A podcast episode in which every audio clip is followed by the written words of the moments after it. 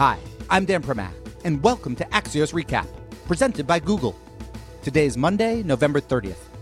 Stocks are down, vaccine hopes are up, and our minds are on Georgia.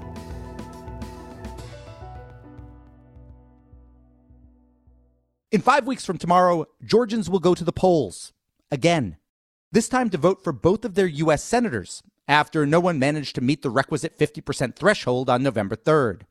Why it matters? This special election will effectively determine control of the U.S. Senate. If Republican incumbents David Perdue and Kelly Loeffler prevail, then Mitch McConnell gets to keep his gavel and make life much harder for the incoming Biden administration on everything from legislation to cabinet and judicial appointments. If Democratic challengers Jon Ossoff and Raphael Warnock win, well, that puts the Senate at 50 50, with Vice President elect Kamala Harris as the tiebreaker. In short, the next two years of politics and all that flows from it is in the hands of Georgia voters on January 5th. Three quick things to know. First, Perdue got more votes than did Ossoff on November 3rd, the same November 3rd in which Joe Biden narrowly beat Donald Trump in Georgia. Kelly Loeffler got fewer votes than did Raphael Warnock, but the group of Republicans in her race did get more aggregate votes than did the group of Democrats. Two, Trump still refuses to believe the November 3rd results in Georgia, despite a hand recount. And there are some Republican concerns that his fraud claims could suppress Republican turnout. After all, why go vote if the outcome is predetermined? Three, she's not on the ballot, but past and future Georgia gubernatorial candidate Stacey Abrams may be the key to the Senate results as she's widely credited with spearheading Democratic voter registration and get out the vote efforts earlier this month. Bottom line the future of America lies in Georgia. So, in 15 seconds, we will speak to Roy Barnes, the former Democratic governor of Georgia. But first, this. We're joined now by former Georgia Governor Roy Barnes. Governor, can we just start kind of big picture Georgia politics here? From your perspective, is Georgia still a red state that happened to go for Joe Biden, or is it truly a purple state at this point when it comes to national politics? It's purple state. It's been coming that way for a long time. Uh, I live in the county that elected uh, Newt Gingrich, so you can imagine how red it was. And it was not uncommon in those days. I remember one time that when I was running for the legislature back in the 80s, that my legislative district went over 80% for Ronald Reagan. Now it's a Democrat. And so you can see how much it's changed. But Georgia has been changing. Hillary Clinton closed, you know, the gap here. And we've been watching it close about two or three percent every presidential election and every gubernatorial election. So it's a purple state without question in my mind. From your perspective, what best explains that narrowing gap? Several things. One is that you have a growing urban suburban area in the Atlanta area. It's now over 55% of the total vote in Georgia.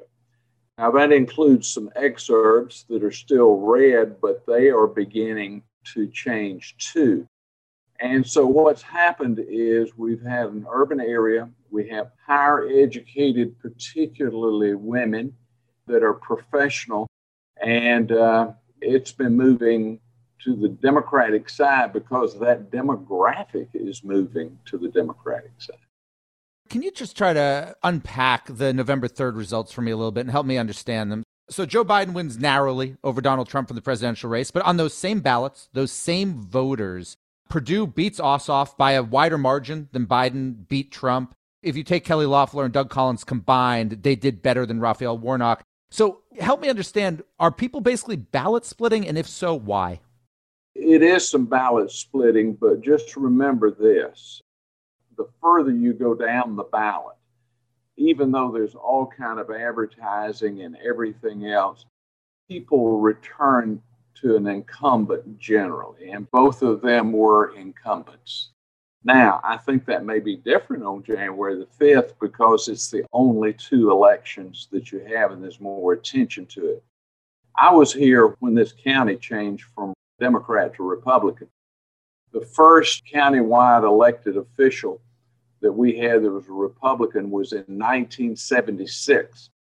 It was really 1986, 10 years later, until it permeated down to the legislative seats. And then it made a change. This year, we elected every countywide Democrat on the ballot in my county of Cobb County. So it's already changing. It just takes longer for it to change down ballot. You said it might switch on January 5th. How do you see January 5th as being different than November 3rd when it comes to these Senate races? Obviously, it's not a, on the Loeffler side, it's not a runoff, it's just two candidates instead of several. But broadly speaking, what's the argument for why Democrats might be able to flip those two seats when the same candidates just ran a few weeks ago and didn't get as many votes? Because they're the only ones on the ballot and they're not mixed in with everybody else. They're not mixed in with Donald Trump and Joe Biden. You're right. They're not mixed in with Donald Trump and Joe Biden, but Joe Biden won. So isn't it potentially, as you say, people return to incumbents, what they know, isn't it potentially a negative for the Democratic candidates that they're the only ones on the ballot? No, because uh, the more attention you give to them, and particularly the more you them to Donald Trump, then the more the chance you have of having a Biden repeat rather than a fall off. It's all turnout.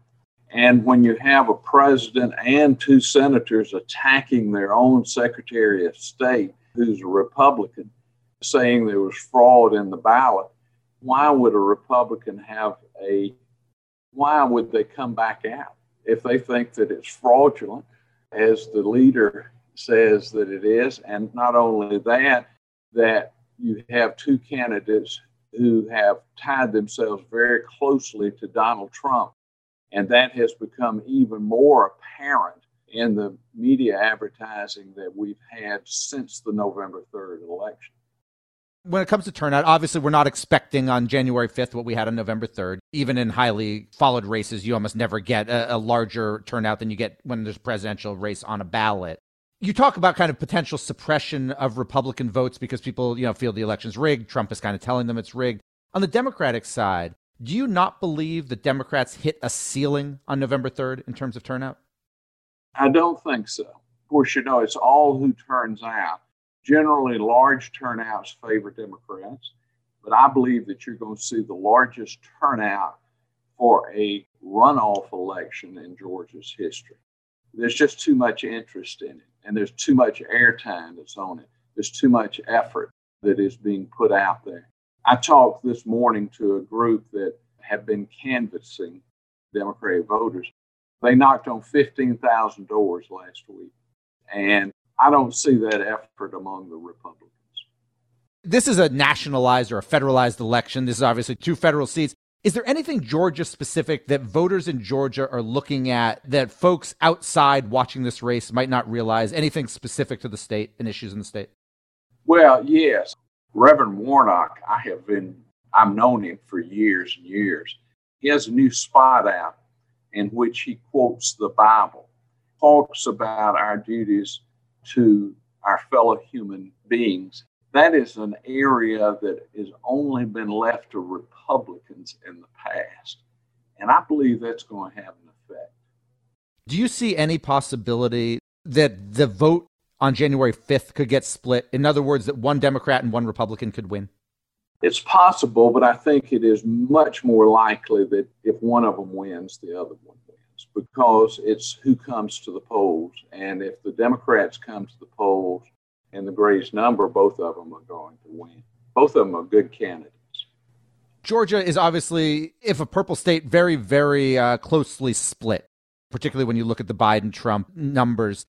Is there any talk locally about trying to follow the Maine model, the Nebraska model, to split electoral votes in the state? No, there's not. And with a Republican governor and a Republican General Assembly, I don't believe they'd ever do that. They'll hold on as long as they can. What the Democrats need to do is give more attention to rural Georgia.